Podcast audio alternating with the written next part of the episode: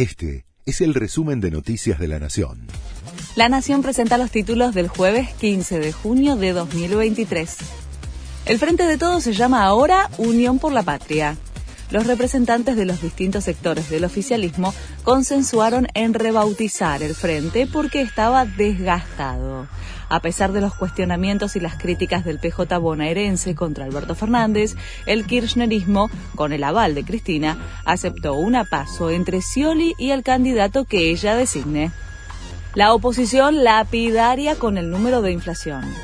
Es el índice mensual del fracaso y la decadencia sin ninguna política para revertirlo, afirmó Patricia Bullrich después de conocerse que el IPC de mayo fue de 7,8% y acumula 42,2% en el año.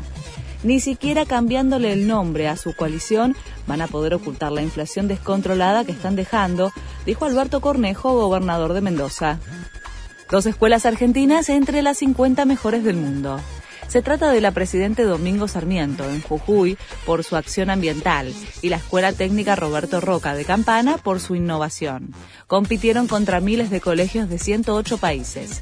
Entre el jurado de 150 personalidades del mundo, el único argentino que figura es el ex ministro de Educación Esteban Bullrich.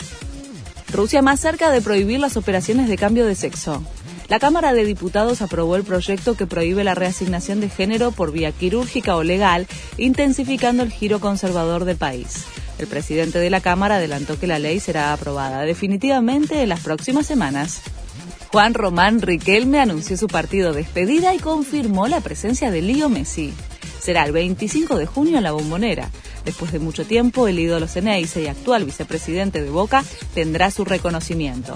Se espera que sea una fiesta azul y oro y los hinchas ya están desesperados por conocer los detalles para conseguir una entrada. Este fue el resumen de Noticias de la Nación.